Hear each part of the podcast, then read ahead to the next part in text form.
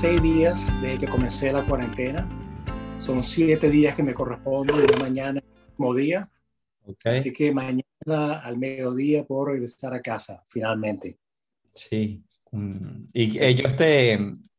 ¿La cuarentena la estás haciendo en Hong Kong o en Macao? En Hong Kong, sí, Hong, Kong. Wow. Que es donde estoy viviendo actualmente en este momento, sí. sí. Yo te hacía en Macao. Pero también tenemos un apartamento en Macao, como ya sabes. Claro. Pero no hemos podido regresar a Macao desde enero del año pasado.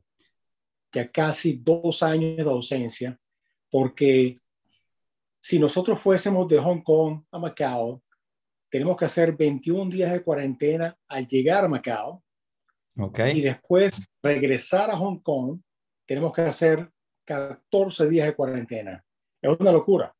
Estamos esperando que ellos abran, se reconozcan eh, sus requisitos médicos para el COVID, para entonces no tener que duplicar la cuarentena en ambos sitios. Pero estarías como un mes metido encerrado más. que es una locura.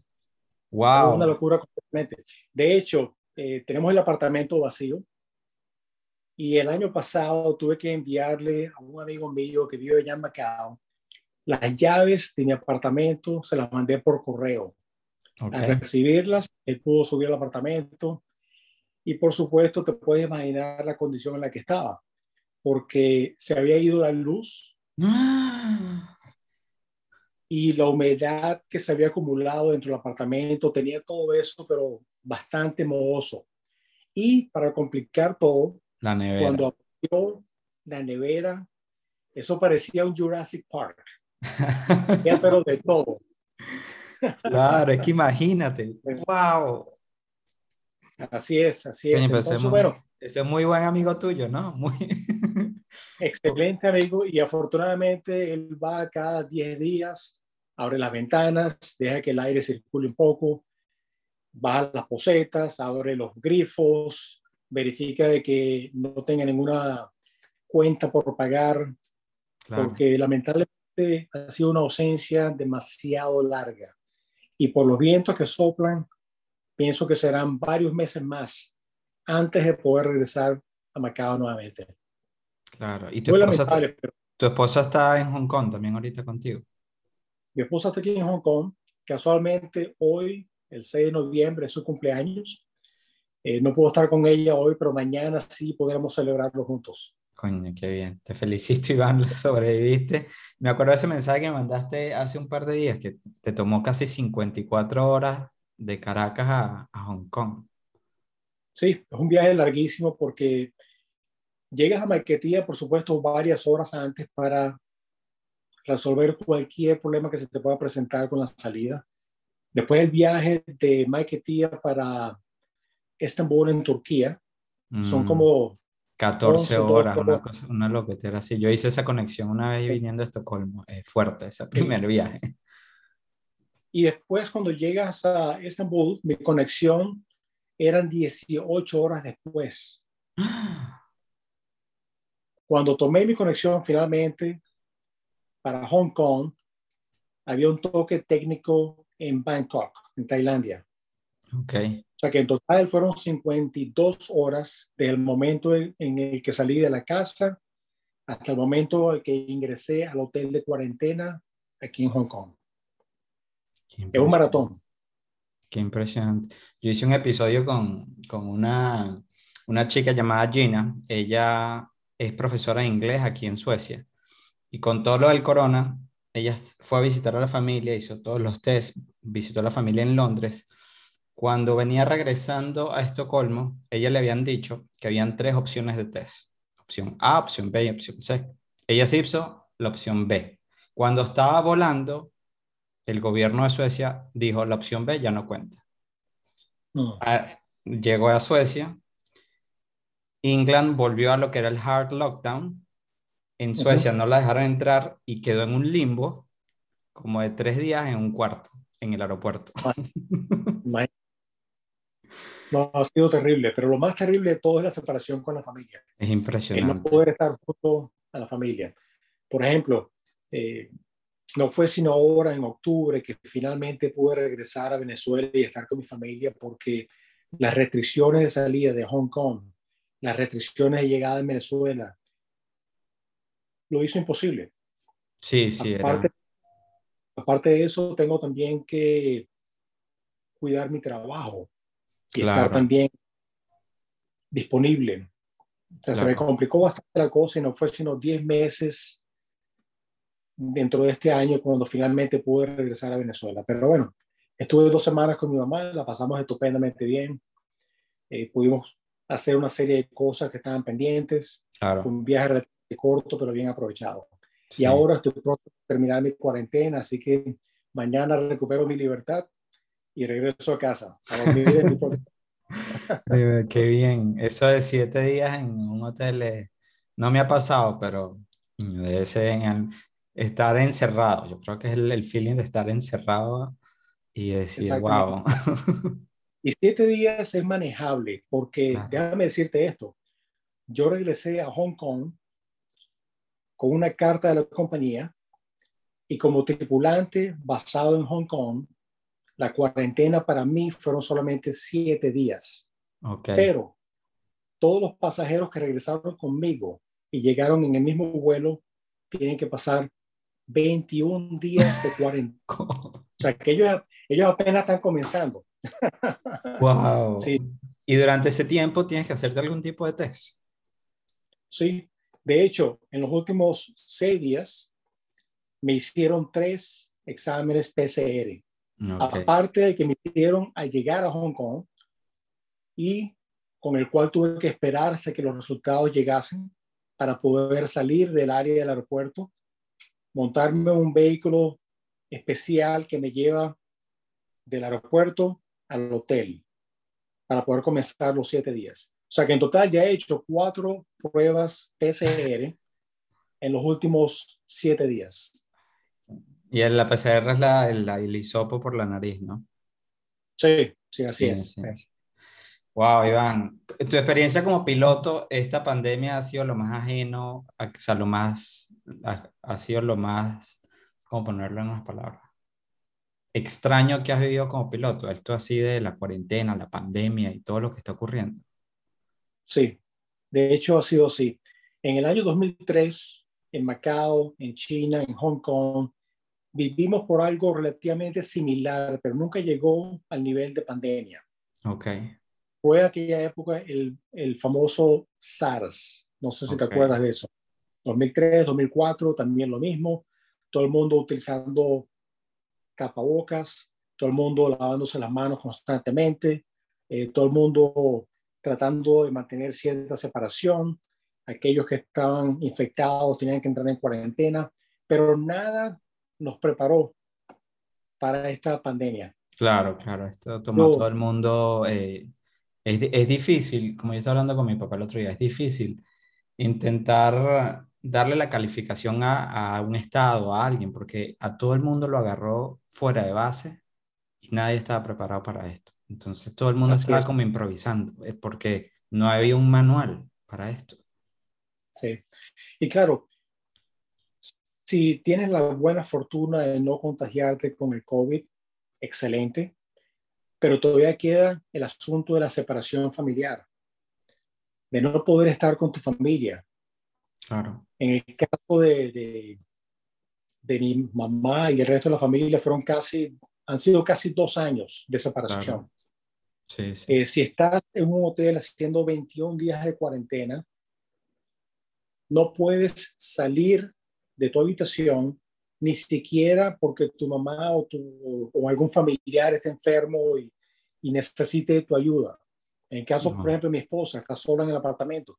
Si algo le ocurriese a ella mientras yo estoy en cuarentena, no hay nada que yo pueda hacer para estar con ella durante ese momento. Esas son las cosas de esta pandemia que que han sido bastante severas. Muchos compañeros han perdido su trabajo. Sí, sí.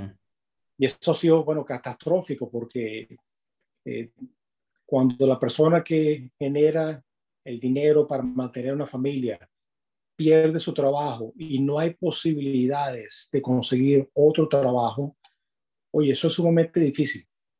ha sido realmente muy difícil para muchísima gente. especialmente en tu industria, que está, yo creo que es, una, si no la más afectada, una de las más afectadas, que es lo de traveling y todo eso, ¿no? Así es, la industria de la aviación ha sido afectada enormemente porque si las fronteras están cerradas, existen muchas restricciones de ingreso, de salida, la gente no vuela, no va a viajar, no toma el riesgo de montarse un avión para viajar.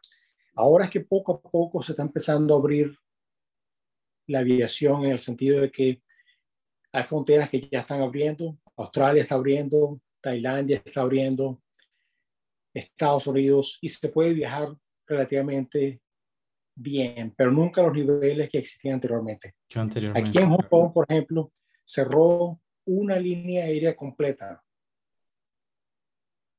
La, la eliminaron y salieron 7.000 personas a la calle mm. sin trabajo. Eso fue pero catastrófico, porque todos conocemos a alguien que conoce a alguien, aunque tiene un familiar que está involucrado con esa línea aérea y perdió su trabajo. Y las posibilidades de conseguir un trabajo en este momento, en esta zona, en esta región, es bien difícil. Claro. Afortunadamente, afortunadamente ya estamos viendo casi la luz al fin del túnel, mm. donde un gran porcentaje de la población ya ha sido vacunada, donde ya el número de casos diarios está siendo, está llegando a un nivel más aceptable.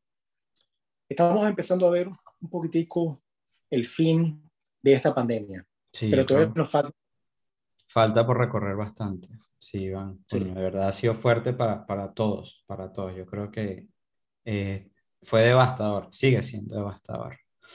Pero bueno, Iván, em, nada, pues gracias a tu sobrino, el gran Nicolás Luciani. Nicolás Luciani siempre me ha dicho, Andrés, el podcast, tú tienes que traer a mi tío Iván, mi tío Iván, mi tío Iván. Así que yo creo que este va a ser el episodio número uno de la season number three.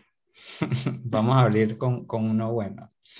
Así que, Iván, eh, a mí siempre me, me, encanta empezar el episodio preguntando quién es Iván. Iván, tú naciste en Caracas, ¿no? Sí, nací en Caracas, Venezuela, en el año 61, tengo ya 60 años y me considero una persona sumamente afortunada porque desde muy temprana edad supe claramente qué es lo que yo quería hacer. Y cuando tú logras hacer de ese sueño una realidad, eres muy afortunado. A tal punto que yo no considero lo que yo hago un trabajo, a pesar de que me pagan por hacerlo. Para mí es simplemente mi pasión. Hacer lo que te gusta y, tener ese deseo de, hacerlo lo mejor posible. Oye, no hay mayor satisfacción que eso. Y encima de eso te pagan. Bueno, estás pero el no, y el avión que tienes ahorita, yo soy fan. Fan del, ¿cómo se llama? El Gus. Gus. E, es el Gulfstream 650. El Gulfstream 650. Ah, sí, un excelente avión ejecutivo. Eh, tengo ya tres años volando este modelo en particular y cada día lo disfruto más. Si lo comparas este con el primer avión que volaste. bueno, la diferencia es considerable, pero recuerda que todo tiene, todos tenemos que comenzar por algún punto. En el caso de un piloto,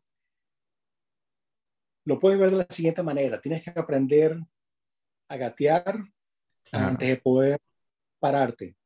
Y después aprender a pararte antes de poder caminar. Y así vas. Y en el caso de un piloto, eso es exactamente lo que sucede. Comienzas con un avión básico de entrenamiento de un solo motor y con el tiempo vas acumulando experiencia hasta eventualmente llegar al punto donde estoy en este momento, que, que he sido afortunado de haber llegado a la cima de mi carrera. Ya estoy en la fase final de esa carrera. Para cuando me retire en el año 2026, okay. voy a celebrar no solamente mi cumpleaños número 65, sino que también voy a celebrar la culminación de una carrera de 44 años. Wow. Durante este periodo no solamente hice mi sueño de convertirme en piloto realidad, sino que también alcancé todos los objetivos que me propuse y llegué también a la cima de mi profesión. Claro. Ahora estoy en una fase donde le he dedicado los últimos años a motivar e inspirar a la futura generación a que también sigan sus sueños y los vuelvan realidad. La generación de relevo. Claro. Y te puedo decir que es muy satisfactorio, me da pero muchísima satisfacción estar en una posición en mi carrera donde puedo ayudar a estos nuevos jóvenes a continuar lo que nosotros estamos haciendo en este momento, pero que ya estamos próximos a culminar esa carrera, esa trayectoria. Claro, esa idea de, de, de meterte en la aviación desde pequeño, ¿tú tenías alguien en la familia que, que era piloto, de la familia Luciano, de la familia de, de, de la señora Zenobia? ¿O, ¿O, fue algo que siempre te apasionó? ¿O cómo, cómo llegó la idea de yo quiero ser piloto? Te puedo decir la fecha exacta. Mira, qué bueno, qué bueno. Okay. Eso fue el 10 de diciembre de 1970. Tenía yo nueve años. La Fuerza Aérea Venezolana estaba celebrando su aniversario. Había un espectáculo aéreo en la base aérea de Francisco de Miranda, la Carlota. Okay. Mi papá nos llevó a mi hermano y a mí. Vimos una cantidad de aviones, helicópteros.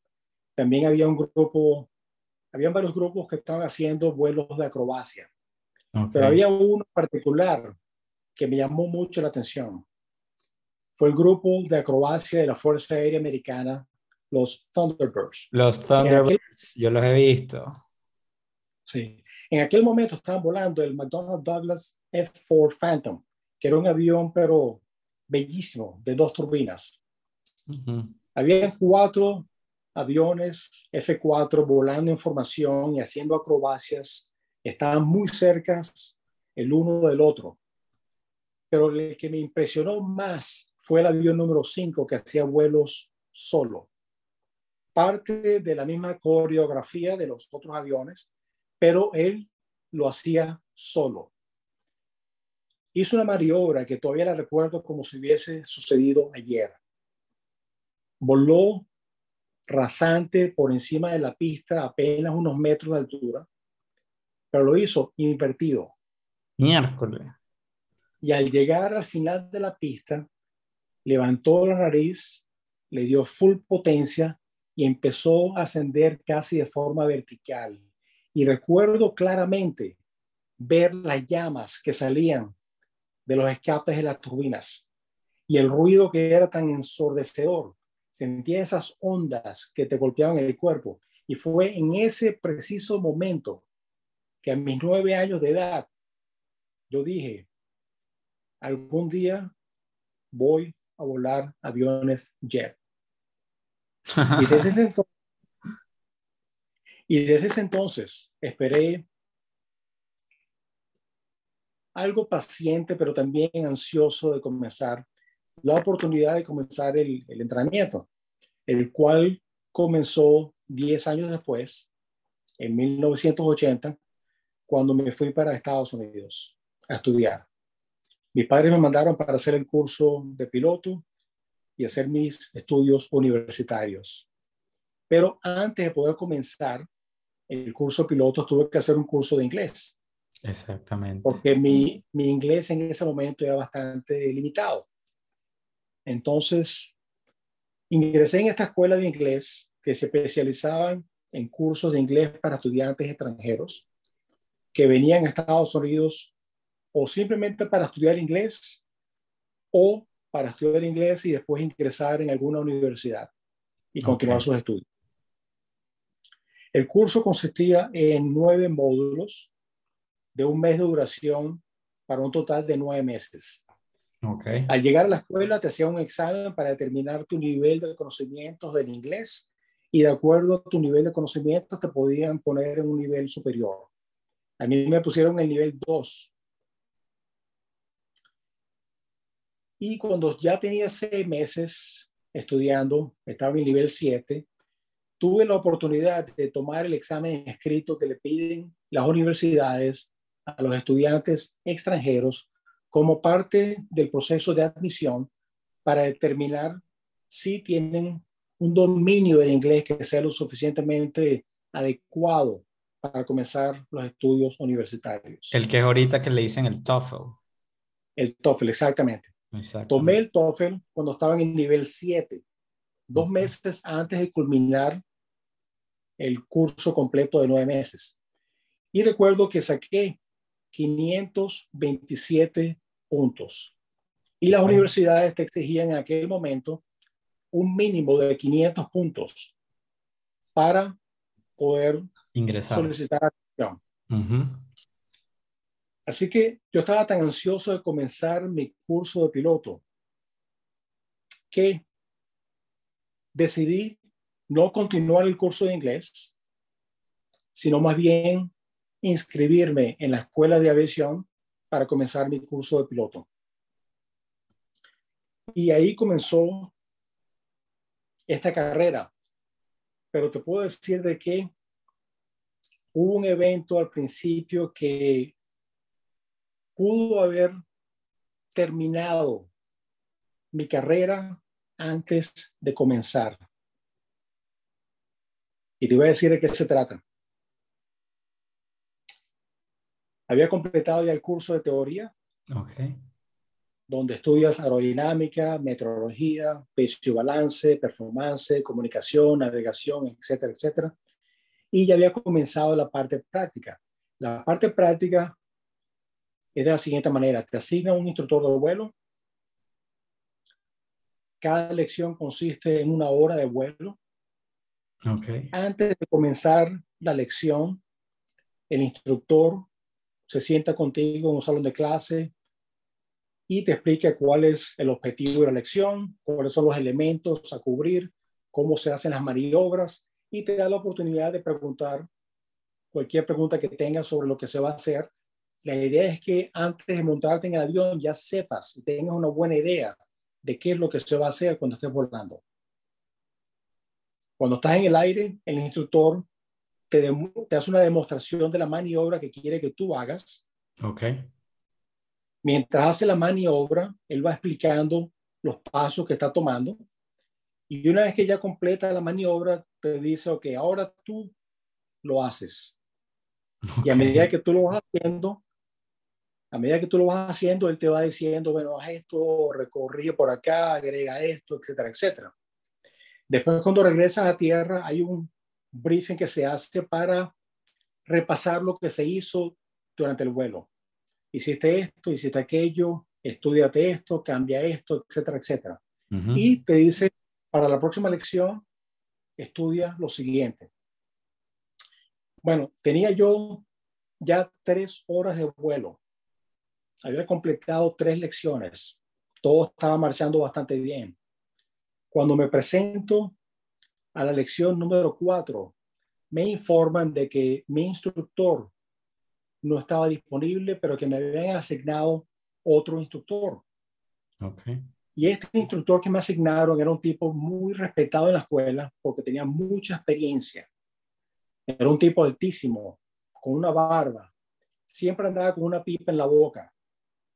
Y aparte de tener mucha experiencia como instructor, también era representante de la FAA para la emisión de licencias. Lo había visto varias veces en la escuela y me parecía un tipo un poquitico intimidante. Claro. Pero realmente Realmente era un tipo buena nota. Y aparte de eso, el tipo era veterano de la guerra de Vietnam, donde voló helicópteros. Ok, ok.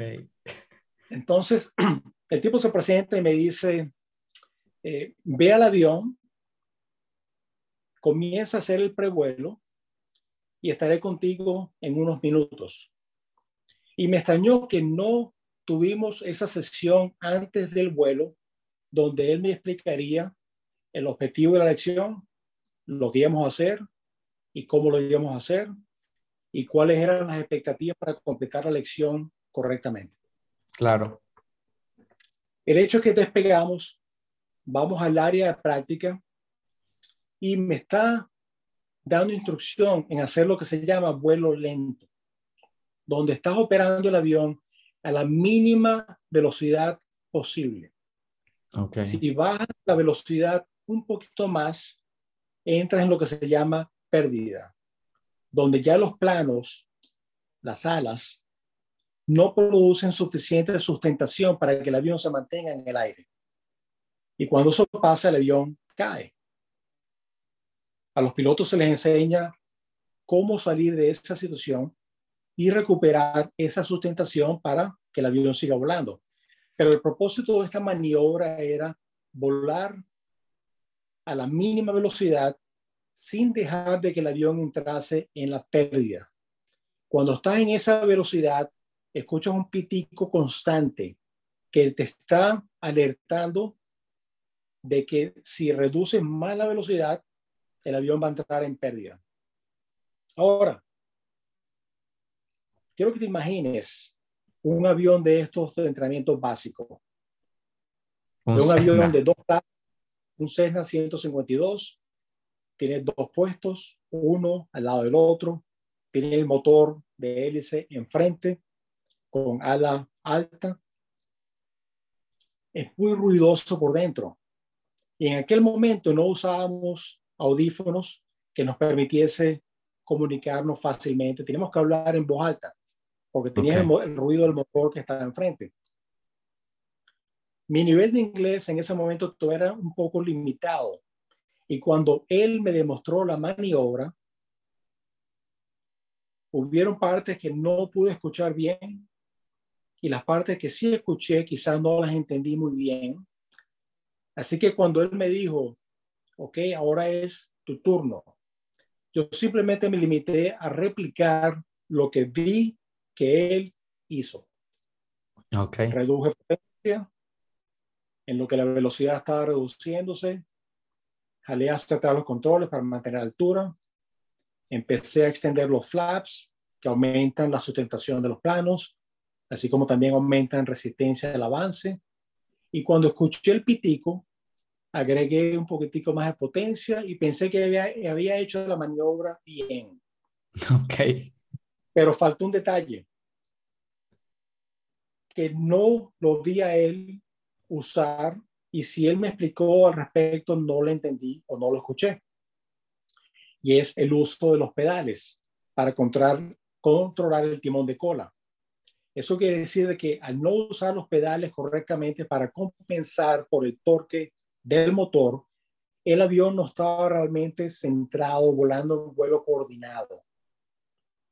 Eso resultó en que uno de los planos entró en pérdida antes que el otro plano. Cuando Entonces te giró sucede, el avión, se te fue de lado. Cuando eso sucede, el plano que entra en pérdida primero cae e induce una rotación en lo que se llama una barrena, okay. donde estás volando en picada en dirección vertical hacia el terreno y estás dando giros. Ahora quiero que te imagines lo siguiente. Una barrena es una maniobra sumamente riesgosa, peligrosa, que solamente los instructores o los pilotos que van a ser instructores de vuelo reciben instrucción en cómo ejecutar una barrena y cómo salir de una barrena. Ahora imagínate un muchacho, de, un muchacho de tres horas que está apenas aprendiendo a gatear. Se consigue en una barrena que usualmente está reservada como entrenamiento para pilotos que ya saben correr. Ese es el equivalente. Claro. Ahora, estoy, estamos en esa barrena, estoy viendo el terreno que se está acercando Recuerdo que vi vacas, vi unas calles, vi unas cercas y todo se estaba acercando a rápida velocidad. Para salir de esa situación, hice lo que mi instinto me dijo que tenía que hacer. Si el avión está girando hacia la derecha, voy a mover el control hacia la izquierda, pensando que eso iba a parar la rotación. No pasó absolutamente nada. Como el avión está en picada, si jalo los controles, voy a sacarlo de la picada. No pasó absolutamente nada. Iván, ¿cómo que me tienes aquí con el corazón así? Bueno, recuerdo, como ya no, no sabía qué hacer, viré a la derecha, miré al instructor y no se me olvida esa imagen jamás. Porque cuando yo le decía, agarra los controles, agarra los controles, lo que vi fue lo siguiente. Vi un instructor con los brazos cruzados, con, pipa, con su pipa en la boca y mirando hacia el frente con una cara de póker. En vista de que el tipo no tomaba los controles y nos estábamos acercando más y más a tierra, volví nuevamente a intentar salir de esa barrena, haciendo lo que mi instinto me decía que tenía que hacer, que por supuesto no funcionó para nada. Eventualmente el instructor tomó los controles, salimos de la barrena y ya a partir de ese momento mis piernas estaban temblando, ya yo no estaba en posesión de, seguir volando. Así que él regresó el avión al aeropuerto, aterrizamos, nos fuimos a la escuela, las piernas todavía me estaban temblando y no se tomó el tiempo de darme un briefing post vuelo para decirme, mire, hiciste esto, hiciste aquello, tienes que corregir esto, tienes que aprender esto, tienes que estudiar aquello. Simplemente me dijo, para tu próxima sesión tienes que practicar pérdidas y más nada. Me monté en el carro, me fui a la casa tratando de entender qué había sucedido y no entendía. Y lo que es peor, durante los próximos días empecé a dudar si yo tenía lo que se requería para ser pilotos. Casi que empecé a, considerar no seguir volando y dedicarme a otra cosa. Mi sueño, mi pasión, lo que quise hacer desde que tenía nueve años de edad, a punto de abandonar eso porque lo que vi me dejó algo traumatizado. Así que tuve que tomar una decisión o estudio y aprendo y entiendo qué fue lo que pasó y vuelvo a tratar nuevamente, o dejo esto y me pongo a estudiar otra cosa que quizás no me guste. Bueno, yo decidí estudiar para entender qué había pasado, para entonces nuevamente regresar a una lección y hacerlo de nuevo todos los manuales de aerodinámica que conseguí, los leí. Empecé a entender que era una pérdida. Empecé, empecé a entender que era una barrera desde el punto de vista de aerodinámica. Todavía había ciertos términos y ciertos conceptos que no entendía. Así que fui a la escuela y a cuanto instructor veía, lo bombardeaba con preguntas. Y poco a poco llegué a un punto donde dije, ok, ahora entiendo qué fue lo que pasó. Y llegó el momento de decidir si esto va para mí o no. Llegó el momento de, darle la cara a ese temor que tenía por dentro de lo que era una barrena. Voy a la escuela, tengo mi lección número 5, que realmente no fue la 5, sino repetir la número 4, porque esa no fue una lección que realmente completamos correctamente. Mi instructor, mi instructor tradicional estaba presente, me dio un buen briefing, me explicó exactamente qué íbamos a hacer. Nos montamos en el avión, fuimos al área de práctica, hicimos todas las maniobras e hice las maniobras correctamente. Pero cada vez que escuchaba ese pitico que me alertaba que estaba aproximándome a una pérdida. Me sentía bien tenso, pero como ya entendía qué tenía que hacer, qué procedimiento a seguir, hice todas las maniobras correctamente. Al final de la lección, antes de regresar nuevamente al aeropuerto, le pedí al instructor que hiciese una barrena. Y él me mira, recuerdo la expresión de su cara como diciendo, una barrena. ¿Qué quieres tú hacer ver con una barrena? Pero yo necesitaba ver una. Y él accedió a hacer una. Y por mi parte, en vez de enfocarme en ver hacia afuera, hacia el terreno, a medida que se aproximando, decidí enfocarme en ver qué acciones él tomaba para salir de la barrena. Ya yo sabía qué tenía que hacer. Ahora quería ver a esta persona hacerlo. Él entra en la barrera, estamos descendiendo en picada, estamos rotando, veo que él recorta potencia, veo que aplica full pedal en sentido opuesto a la dirección de la rotación y mantiene el pedal full hasta que la rotación para. Una vez que para, él neutraliza los pedales y casi de forma simultánea mueve los controles rápidamente hacia adelante. Clac, clac. Eso rompió la pérdida, los planos comenzaron a producir sustentación y después simplemente aló los controles suavemente para salir de la picada. Cuando terminó la maniobra, recuerdo que me, miró y me preguntó, ¿estás contento? Happy. y yo me acuerdo que mi corazón estaba latiendo a 120 millas por hora, pero yo traté de dar la impresión de que yo andaba tan tranquilo como él. Y le, y le dije que sí, pero realmente estaba pero sumamente tenso. Sin embargo, en ese momento me dije, yo puedo hacer eso.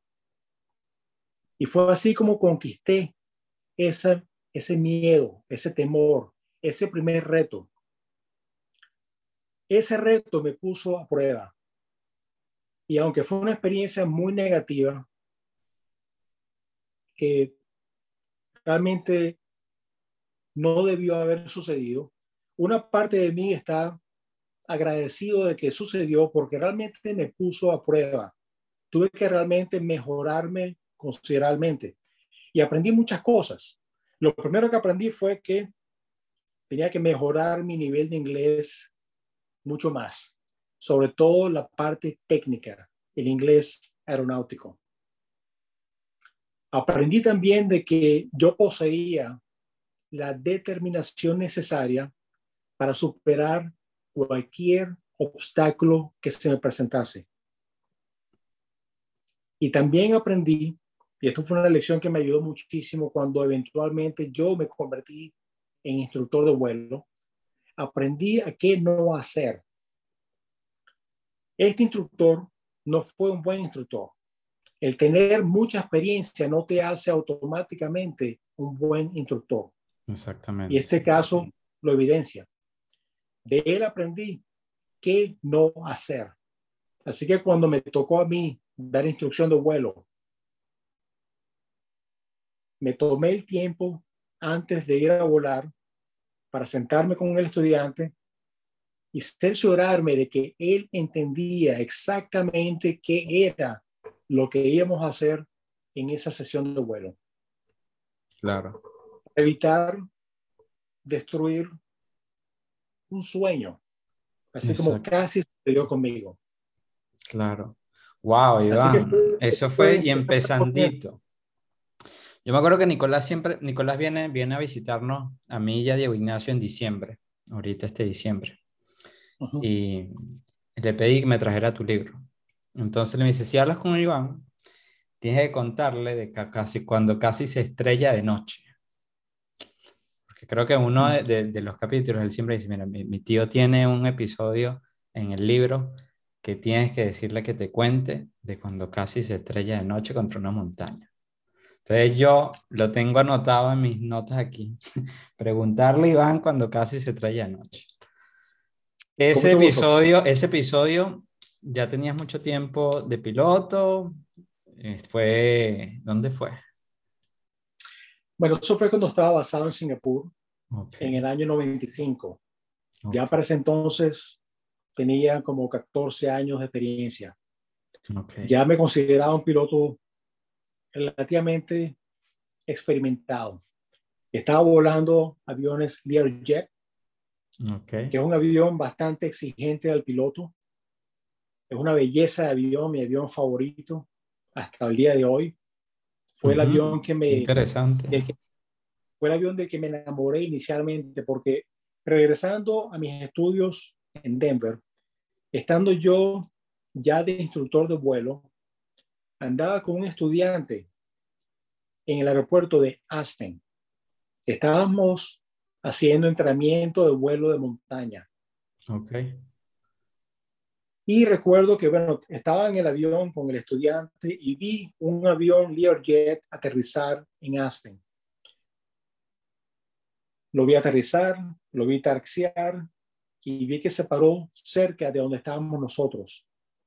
Y tuve el coraje de acercarme a todos los pilotos para preguntarles sobre el avión, sobre su trabajo. Y me dieron su tiempo, me, me mostraron el avión, me hablaron del tipo de trabajo que hacían y me dijeron algo que nunca se me olvidó, que fue, nosotros estuvimos exactamente donde tú estás en este momento. Instructor de vuelo, acumulando horas de experiencia para eventualmente en un futuro conseguir un buen trabajo. Y eso fue lo que me orientó hacia la aviación ejecutiva todos mis compañeros en la universidad estaban planificando volar para Delta, para United, American Airlines.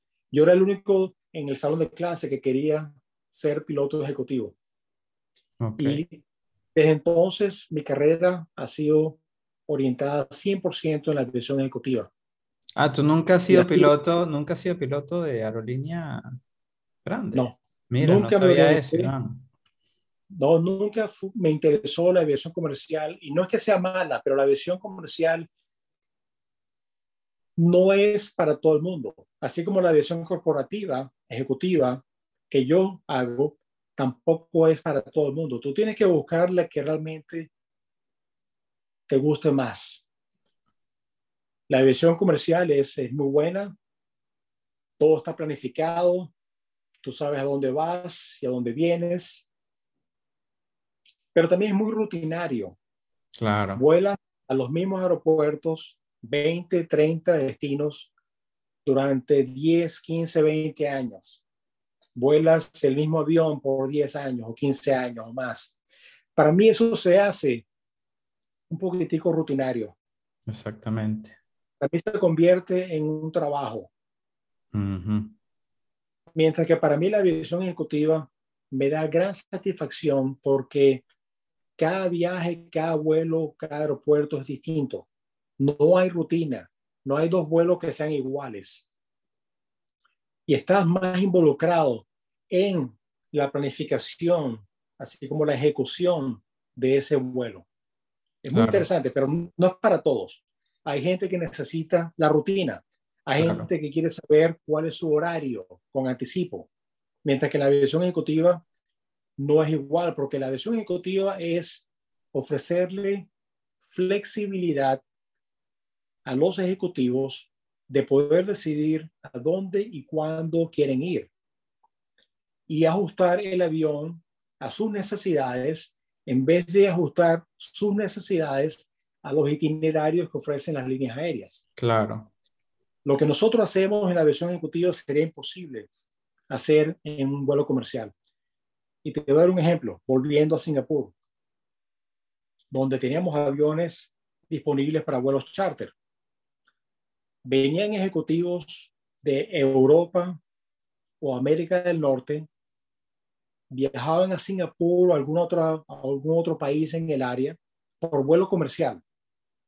Digamos que venían de Europa con Lufthansa y aterrizaban en Seúl donde nosotros los estábamos esperando con un avión Learjet para que ellos hiciesen una gira de cinco países, siete ciudades en cinco días.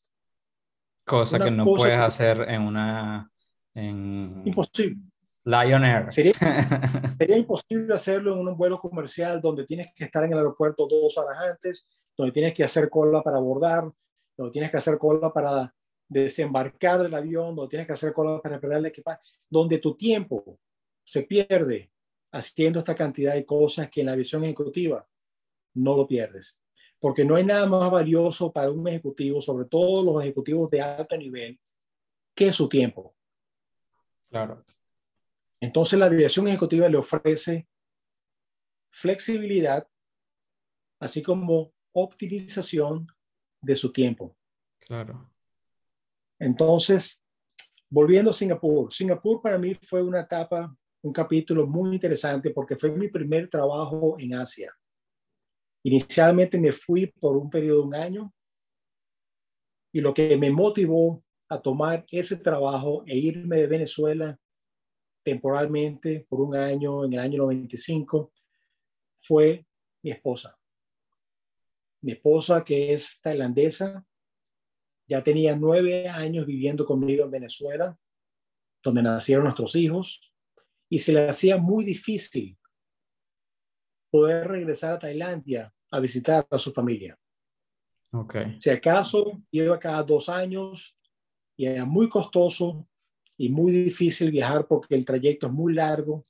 Aparte de eso, tiene a los dos niñitos pequeños, lo cual complica el viaje más aún. Claro. Entonces tomé ese trabajo en Singapur para que ella estuviese un poquitico más cerca de su casa y pudiese en ese periodo de tiempo visitar a su familia con más frecuencia, así como su familia podía venir a Singapur y visitarla a ella también con cierta frecuencia. Yo quería ganarme unos puntos con mi esposa. y me, happy wife, happy life. Así es. Y me gané esos puntos, a tal punto de que el contrato de un año se extendió a dos y dos años se extendieron a tres y tres a cuatro. Cuando finalmente ya teníamos siete años en Asia, fue que decidimos que, bueno, esto como que va a durar un poquitico más de lo que inicialmente pensábamos. Y fue en ese momento que decidimos vender los carros y y vender el apartamento y continuar este viaje maravilloso que fue para nosotros una gran experiencia. Para nosotros, nuestros hijos fue algo maravilloso también porque se fueron expuestos a nuevas culturas, a nuevos idiomas, aprendieron a hablar el, el cantonés, el mandarín. Fue realmente una experiencia invalorable para todos nosotros. Claro. Ahora, Singapur también lo recuerdo muy bien porque fue en Singapur donde hice las misiones de vuelo más difíciles y de mayor riesgo. Pero misiones que también me dieron una gran satisfacción personal por el propósito de esas misiones. Y te estoy hablando específicamente de los vuelos de aeroambulancia que hice. Porque hacíamos dos tipos de vuelos. Hacíamos dos tipos de vuelos. Uno era vuelos de aeroambulancia y los otros eran, vuelos de ejecutivos. Los vuelos de aeroambulancia salían rápidamente, donde de repente yo estaba en mi casa y a las 8 de la noche sonaba mi teléfono era el despachador de vuelo diciéndome, capitán, tenemos un vuelo para tal parte, sale en dos horas. Y al principio yo tenía que preguntarle, ¿en qué país queda ese aeropuerto? Porque los nombres eran tan raros. Claro. Eran, eran aeropuertos muy remotos y no muy bien conocidos, ubicados en Indonesia, en Malasia, en Vietnam, en en Camboya, en Myanmar, en India, Pakistán, eran los aeropuertos más remotos en, en países que no disponían de hospitales de primer mundo. Claro, wow. Entonces nosotros salíamos, nosotros salíamos con un Learjet y un equipo médico a bordo el avión a bordo tenía una camilla con tanque de oxígeno, todo estaba preparado para poder transportar un paciente. Y dos horas después de recibir la llamada, para ir a un sitio donde nunca había estado y que al principio ni siquiera sabía dónde estaba. Ya estábamos en el aire yendo a toda velocidad con el equipo médico para traer una persona, un paciente de regreso a Singapur, en donde iba a poder recibir la atención médica que necesitaba.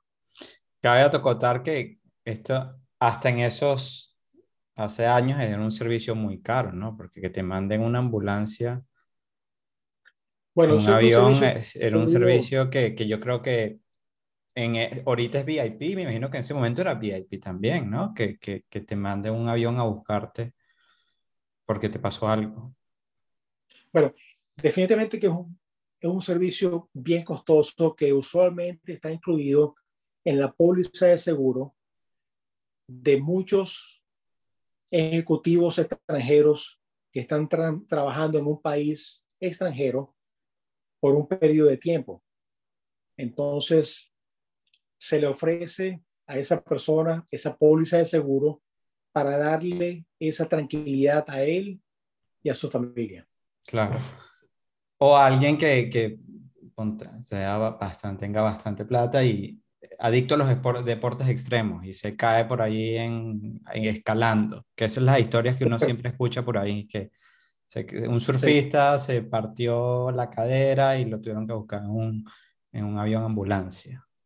Así es. En una, oportunidad fui a buscar un, un turista eh, americano que estaba en Tailandia y andaba con su novia manejando los scooters, motos, sin casco y perdió el control, se cayó y, y, recibió una fractura bastante grave.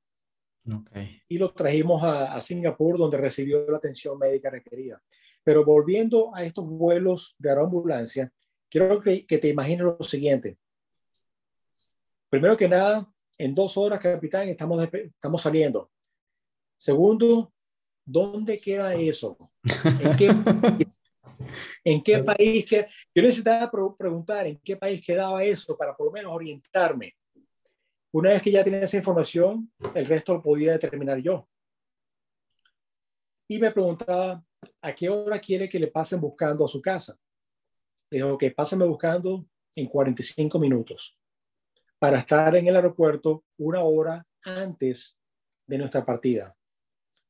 Al llegar al aeropuerto, ya el mecánico había salido, había sacado el avión del hangar, había, hecho, había hecho su inspección prevuelo, ya el copiloto estaba haciendo su propia inspección prevuelo y supervisando el combustible. Yo iba directo a la oficina del despachador, donde el despachador me daba un briefing, me decía todo lo que yo tenía que saber, los permisos de sobrevuelo, quién iba a ser la gente que me iba a recibir, los permisos para conseguir combustible, todo toda la información que yo requería me la estaba dando en un periodo de 10 minutos. Después yo me metí en la computadora a preparar el plan de vuelo y al culminar todo ese proceso me iba al avión a reunirme con mi copiloto donde comenzamos a hacer un briefing para el despegue, la salida, la llegada, etcétera, etcétera. Y en efecto, a la hora de salida, estábamos despegando y subiendo altura a máxima velocidad. La idea es llegar lo más pronto posible a ese aeropuerto para que el equipo médico se baje, se monte en la ambulancia que los está esperando a la puerta del avión, los lleven directo al hospital donde ellos reciben el paciente, lo montan en una camilla, lo montan en la ambulancia, regresan al aeropuerto donde ya nosotros estamos listos con el avión, con combustible, con el plan de vuelo, ya todo preparado para que apenas se monte la camilla a bordo, cerremos la puerta, encendemos turbinas y a full velocidad de regreso a Singapur. Ok. Ahora, ¿por qué digo que fueron los vuelos más difíciles y de más alto riesgo? Bueno, estábamos volando de noche, en zonas montañosas, en aeropuertos donde el controlador de tráfico aéreo no hablaba muy bien inglés, donde posiblemente no tuviese radar, donde la aproximación instrumental era de no precisión, donde las pistas eran relativamente cortas. Aparte de eso, el avión en sí estaba equipado con lo más básico, los equipos de navegación, los equipos de comunicación, todo era lo más básico. No existían esos sistemas avanzados de los cuales disponemos hoy en día. Claro. Solamente lo más básico, esencial para ese momento. Aparte de eso, el avión era un avión que requería mucho respeto por parte del piloto.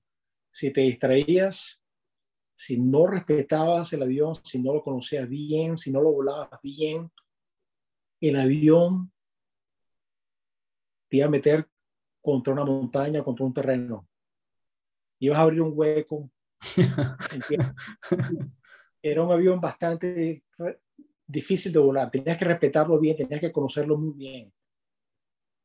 Y para culminar, mis copilotos en ese momento eran pilotos jóvenes que estaban comenzando su carrera y que no disponían de mucha experiencia. Mi trabajo era entrenarlos, pero eso también significaba que yo no podía contar con una persona de mucha experiencia a mi lado que fuese de más utilidad para mí en el poder tomar decisiones.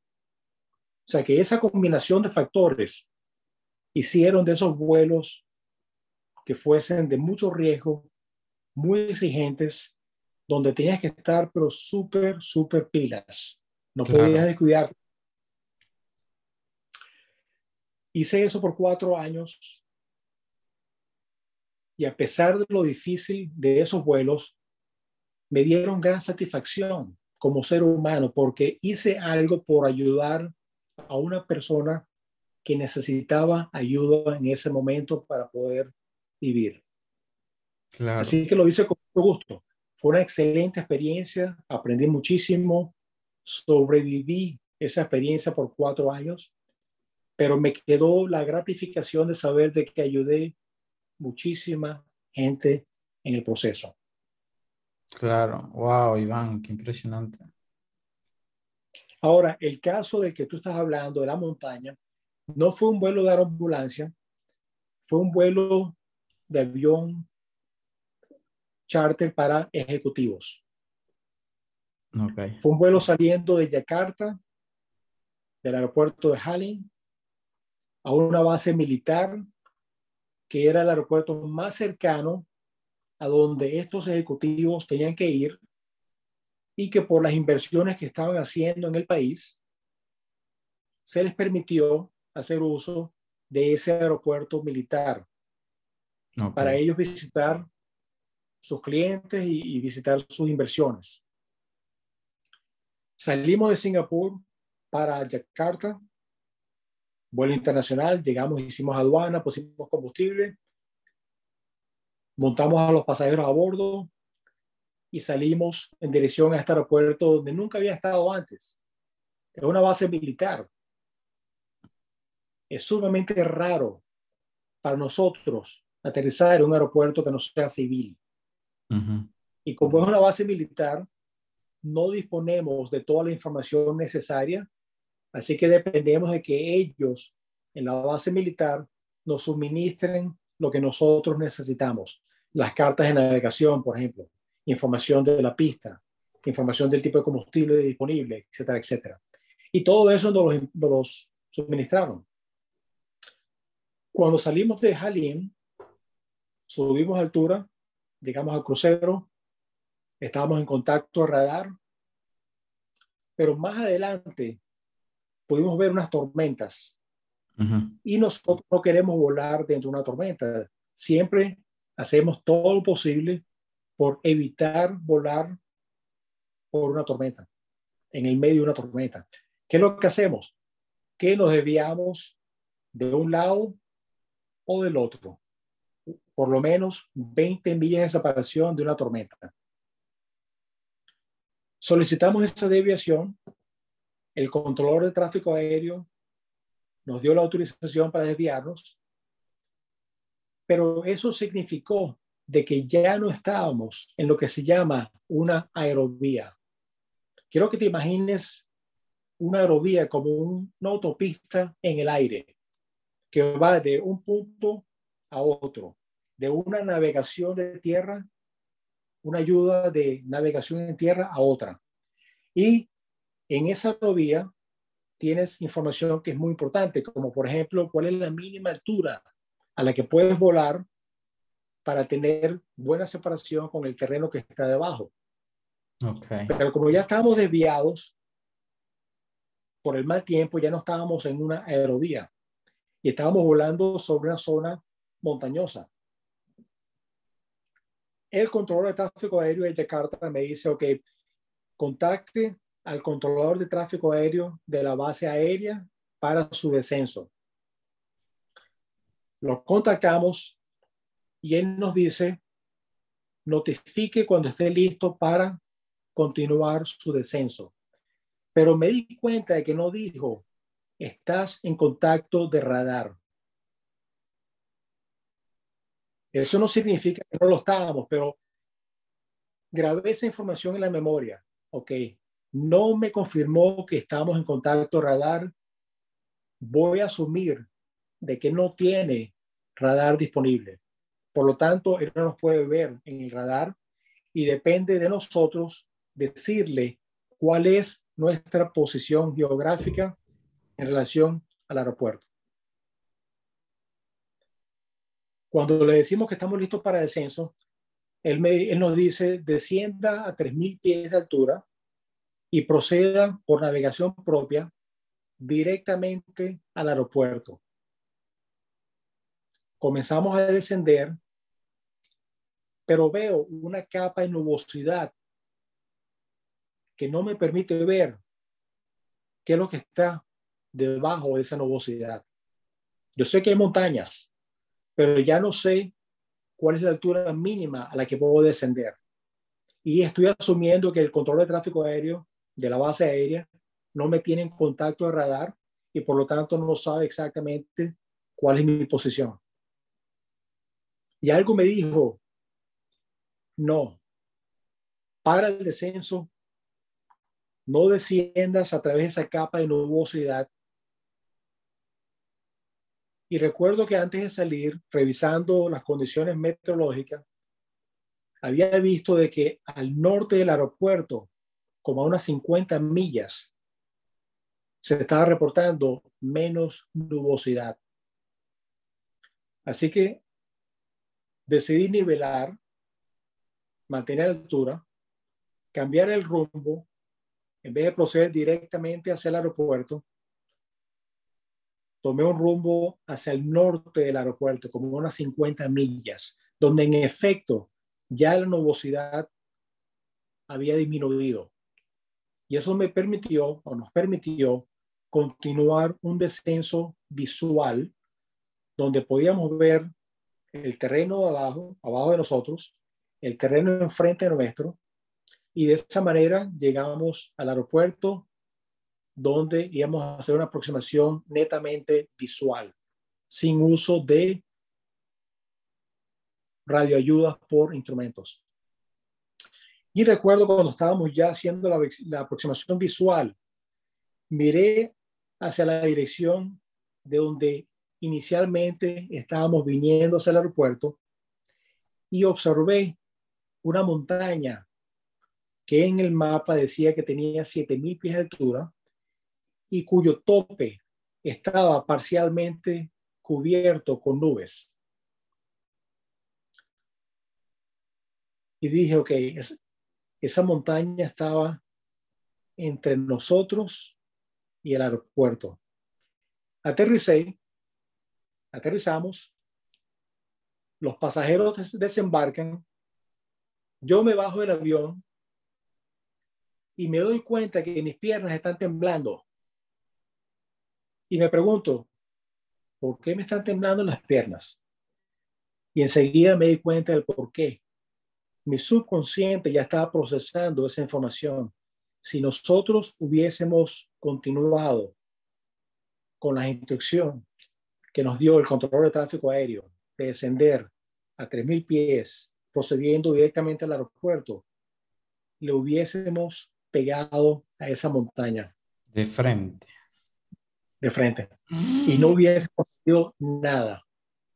Ahora, mi, mi copiloto, que como te dije anteriormente, eran muchachos jóvenes que estaban comenzando su carrera y tenían muy poca experiencia, no tenía la menor idea de qué había sucedido.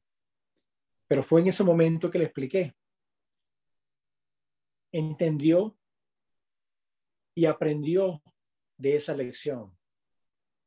A tal punto de que hoy en día es un piloto de mucha experiencia, vuela para una línea aérea en el Medio Oriente y con esa experiencia que ya ha acumulado a través de los años, ahora él está impartiendo esa experiencia, esa enseñanza a sus propios copilotos.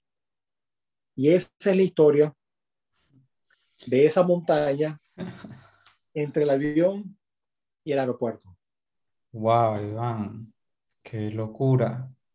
No estuviéramos hablando aquí. No. Si hubieras, si hubieras seguido con el descenso, qué locura. Ah, te voy a echar otro cuento, también de Indonesia, donde hice muchísimos vuelos. Y es un país muy grande, son 3.000 millas de, de anchura, son miles de islas, es un país bellísimo, grandísimo, pero también con áreas muy remotas. Yo estuve, bueno, no sé si tuviste, estuve cuatro meses en Asia. En Asia, sí, me acuerdo de eso, sí. Pasé alrededor de un mes y medio en Indonesia, viajando muchísimo. Y como dices tú, es, impresionantemente grande.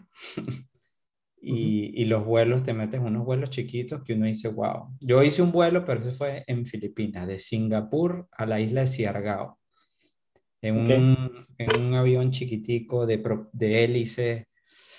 y yo no le tengo miedo a volar, pero Rebeca sí, y Rebeca terminó llorando ese vuelo. Me imagino. Sí, sí, sí.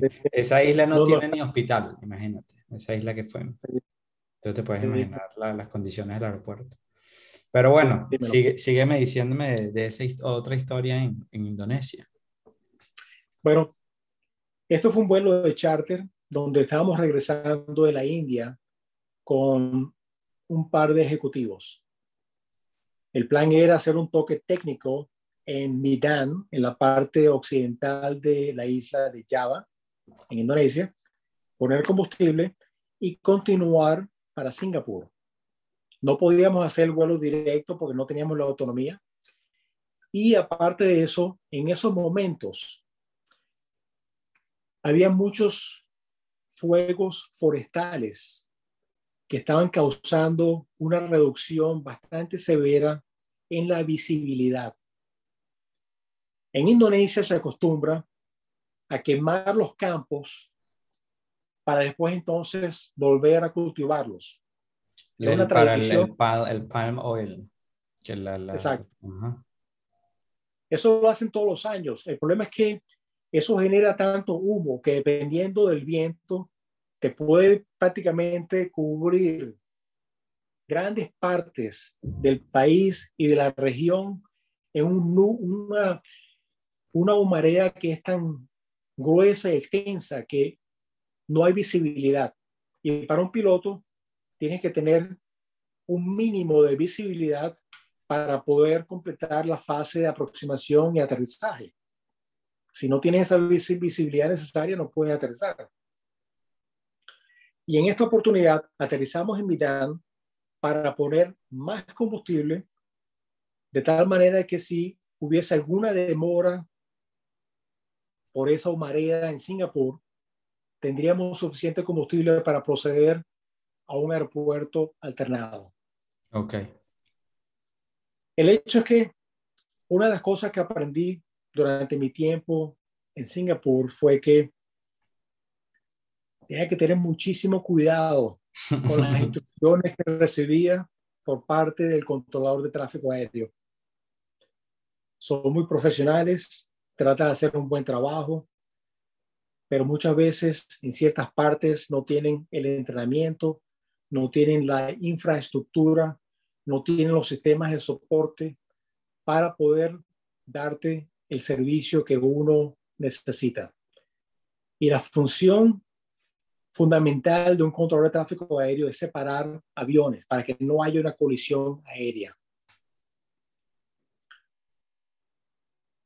En esa llegada al aeropuerto de Milán, la visibilidad estaba en lo mínimo, en lo mínimo necesario para poder aterrizar, con un 70% de garantía de poder aterrizar y un 30% de la posibilidad de tener que, tener que irnos al aire y proceder a otro aeropuerto donde haya mejor visibilidad. Okay. Cada vez que el control de tráfico aéreo nos decía, vira a la izquierda, rumbo 350, descienda a 6.000 pies, yo verificaba en nuestras cartas de navegación si esa altura a la que nos estaba pidiendo que descendiésemos, basado en ese rumbo, me iba a colocar a una altura por debajo del terreno. En otras palabras, lo que estaba haciendo era doble chequeando la información que estaba recibiendo el controlador para cerciorarme de que no se había equivocado y no aceptarla ciegamente pensando de que era correcta. Para mí la información era incorrecta hasta que yo verificase que fuese correcta. Ok. Y si no me gustaba la información, no la aceptaba y se lo decía el control de tráfico aéreo.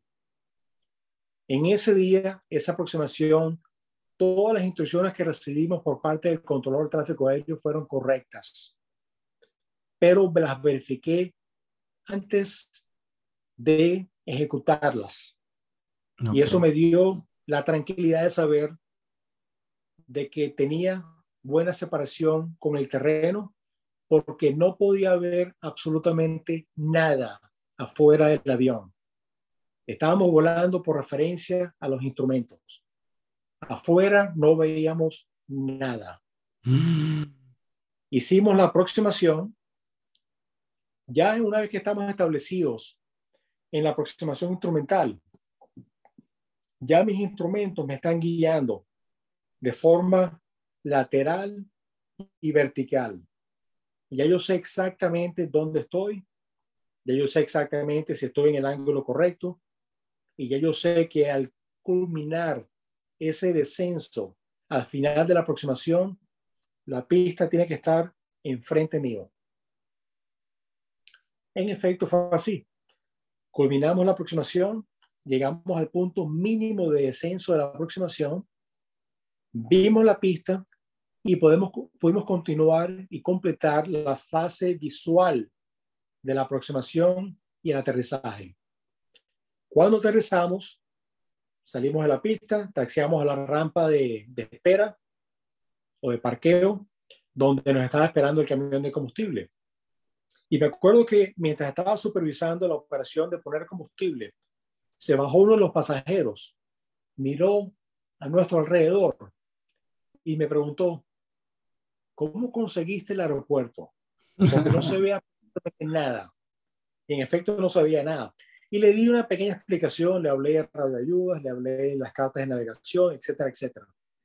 El hecho es que pusimos suficiente combustible, salimos para Singapur y aterrizamos en Singapur sin novedad. Todo bien. Una semana después se estrelló un avión de Air Garuda, la línea aérea de Indonesia, en Midan, haciendo exactamente lo que nosotros hicimos. Mm. Y se estrelló porque hubo una confusión entre el piloto y el, y el controlador de tráfico aéreo, donde el controlador de tráfico aéreo quiso decir, vira a la derecha, a rumbo tal, y el piloto respondió, viro a la izquierda, rumbo tal fue un malentendido, una mala comunicación que ninguno de los dos, ni el piloto, ni los pilotos, ni el control de tráfico aéreo se dieron cuenta hasta que el avión golpeó una montaña. Y te voy a ser honesto, cuando me enteré de esa noticia, me afectó muchísimo. Porque nosotros estuvimos en ese lugar apenas una semana atrás, volando en condiciones idénticas a la de este vuelo comercial y recordando claramente cómo verifiqué, confié en el control de tráfico aéreo, pero verifiqué todo lo que me decía antes de ejecutar sus instrucciones, precisamente para que no nos sucediese lo que le pasó a esa tripulación de Air Garuda, donde todo el mundo pereció. Fue un accidente muy trágico, pero me afectó muchísimo. No me imagino, ¿no? Porque como dices tú, tú haces una semana antes de eso estuviste exactamente en lo mismo, en el mismo sitio, con las mismas condiciones, pero lo que fue verificar, verificar, verificar. Una cosa me pasó a mí, Iván, fue cuando yo estaba volando, yo volé del aeropuerto de Sri Lanka a Kiev, en un vuelo comercial. Y cuando estaba pasando, llegando a Ucrania, como por la, la parte que queda Crimea, el avión hizo como un loop que no pasó como por Crimea Crimea. Eso es por, por la cuestión de, del avión que tumbaron ahí, ¿sí te acuerdas? Sí. Por, eso, por eso los aviones no pasan por ahí ahora. Exactamente, esa es la razón. Nosotros evitamos ese tipo de espacio aéreo. Así eso involucra tener que ser un vigilaje bastante largo que extienda mucho más la duración del vuelo para evitar precisamente ese tipo de espacio aéreo. Eh, lo estamos haciendo también, lo hicimos recientemente en un país europeo, Estonia, okay. donde no te acuerdas que recientemente hicieron con un avión, un avión comercial aterrizase con uno de los, claro, que tenía como un, un, opositor del gobierno y le dijeron, mira, tienes un, algo tiene el avión, tienes que aterrizar de emergencia y para meterlo preso. Ok. Así es. Bueno, le dijeron al, al, piloto de que habían recibido información de que había una bomba a bordo del avión y de que el avión tenía que aterrizar. Le pusieron un avión militar para que lo siguiese y aterrizaron. Y cuando aterrizaron, hicieron el teatro de que estaban buscando una bomba, pero realmente no fue sino una excusa para bajar a un opositor que estaba a bordo de ese avión y ah. arrestarlo. A partir de ese momento, en cada vuelo que hacemos para Europa, no volamos sobre su espacio aéreo. Damos un viaje por el norte y nos venimos por el otro lado. Y lo mismo hacemos cuando regresamos de Europa para Asia, evitamos su espacio aéreo. Y así lo hacemos cuando han habido este tipo de accidentes, este tipo de, de, tragedia donde derrumba un avión comercial accidentalmente. Claro, claro. Yo porque, bueno, me gusta mucho lo de la política, por intentar explicar a Rebeca la magnitud de lo que nos estaba pasando el avión. Le dije, mira, nos estamos desviando porque hace un par de años tumbaron un avión comercial y ahora mira el loop que estamos haciendo para evitar esto. Y, pero a mí me pareció impresionante. Ok, ok. Sí, sí. Iván, de verdad me dejaste, estoy así, ¿no? con las historias que me contaste hoy. De verdad. Mira, Andrés, tengo algo más que contarte a ti y a tu audiencia, que es una lección muy importante, una lección que aprendí desde el principio y que me ha ayudado durante estos 40 años de carrera que hoy tengo. Y creo que es una lección muy beneficiosa, pero no tiene nada que ver con aviones ni con aviación en sí, aunque el mensaje sí se puede aplicar a una carrera de aviación, así como se puede aplicar a cualquier carrera. Y se trata de una bicicleta montañera. Y te voy a echar el cuento a qué me refiero. Hace unos años atrás, estuve buscando alguna actividad que me, me, ayudase a mantenerme en buen estado físico y mental y que al mismo tiempo la disfrutase. Nunca he sido de las personas que le gusta estar en un gimnasio tres veces a la semana haciendo ejercicio, ni tampoco estar corriendo porque ya a la edad que tenía, mis rodillas estaban sufriendo un poquitico el impacto de haber trotado por muchos años. Así que yo necesitaba una actividad que me ayudase ya a mi edad a continuar, a continuar a mantenerme en buen estado físico y mental. Y conseguí esa actividad casi por casualidad. Fue una cosa no planificada, pero que me dio la respuesta que yo estaba buscando. Mi esposa y yo fuimos a una exposición de carros de marca BMW, que siempre me han llamado la atención por la tecnología alemana. Me gusta cómo son diseñados, cómo son construidos, me gusta su apariencia. Fui con intenciones de ver los carros.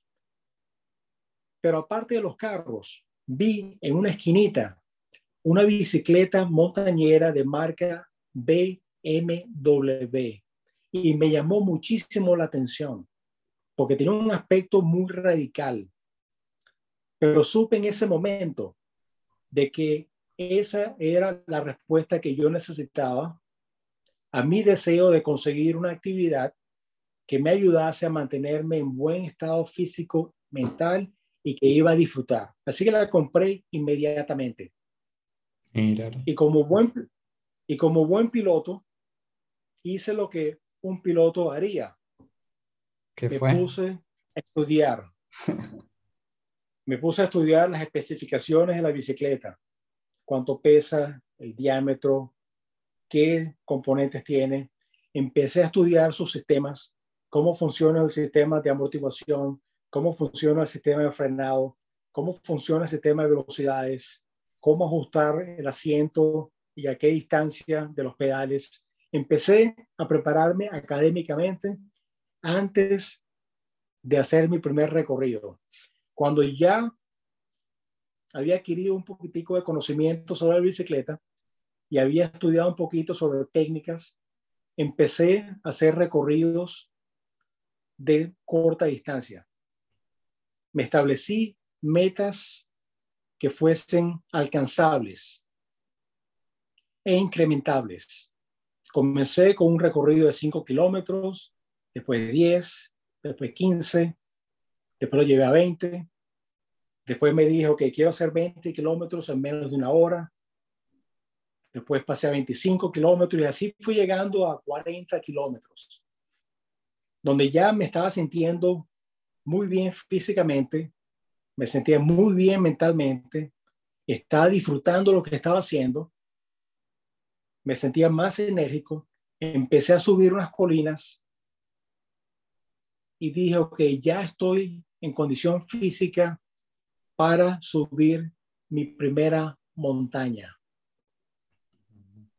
Y en Hong Kong hay unas montañas extraordinarias, hay unos caminos que pasan por estas montañas donde subes, bajas, giras y estás en un área verde donde no hay absolutamente nadie extraordinario para hacer este tipo de actividad. Me monto en mi bicicleta, recorro como dos kilómetros para llegar al comienzo de estos caminos donde voy a empezar a subir montañas. Llego a la primera montaña. No era una montaña muy alta, eran apenas como 50 metros de altura, pero noté de que era muy empinada y que tenía también una especie de zigzag para llegar a la cima.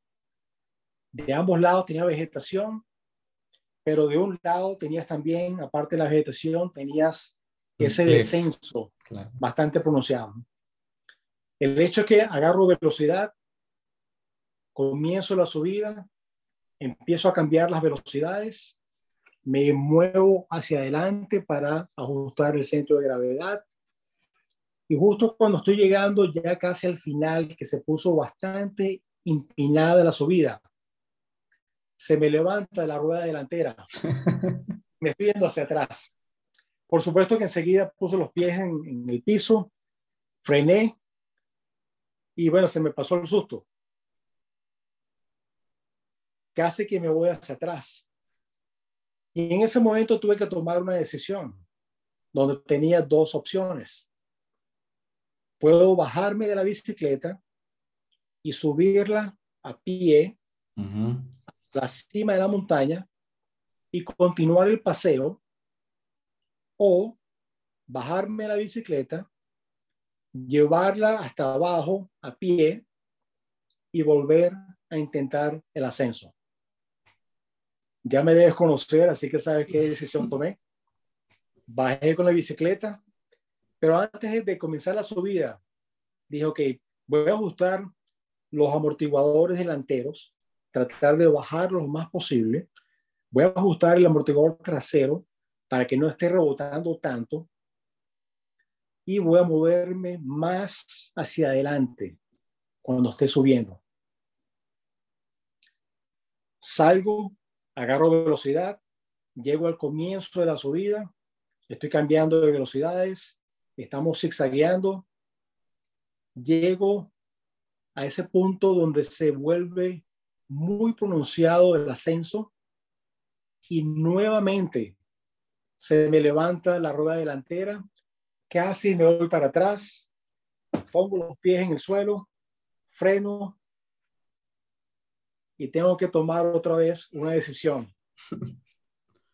Me bajo de la bicicleta, la subo a pie, llego hasta el final, hasta la cima y continúo el paseo que quiero hacer o bajo nuevamente y lo vuelvo a intentar.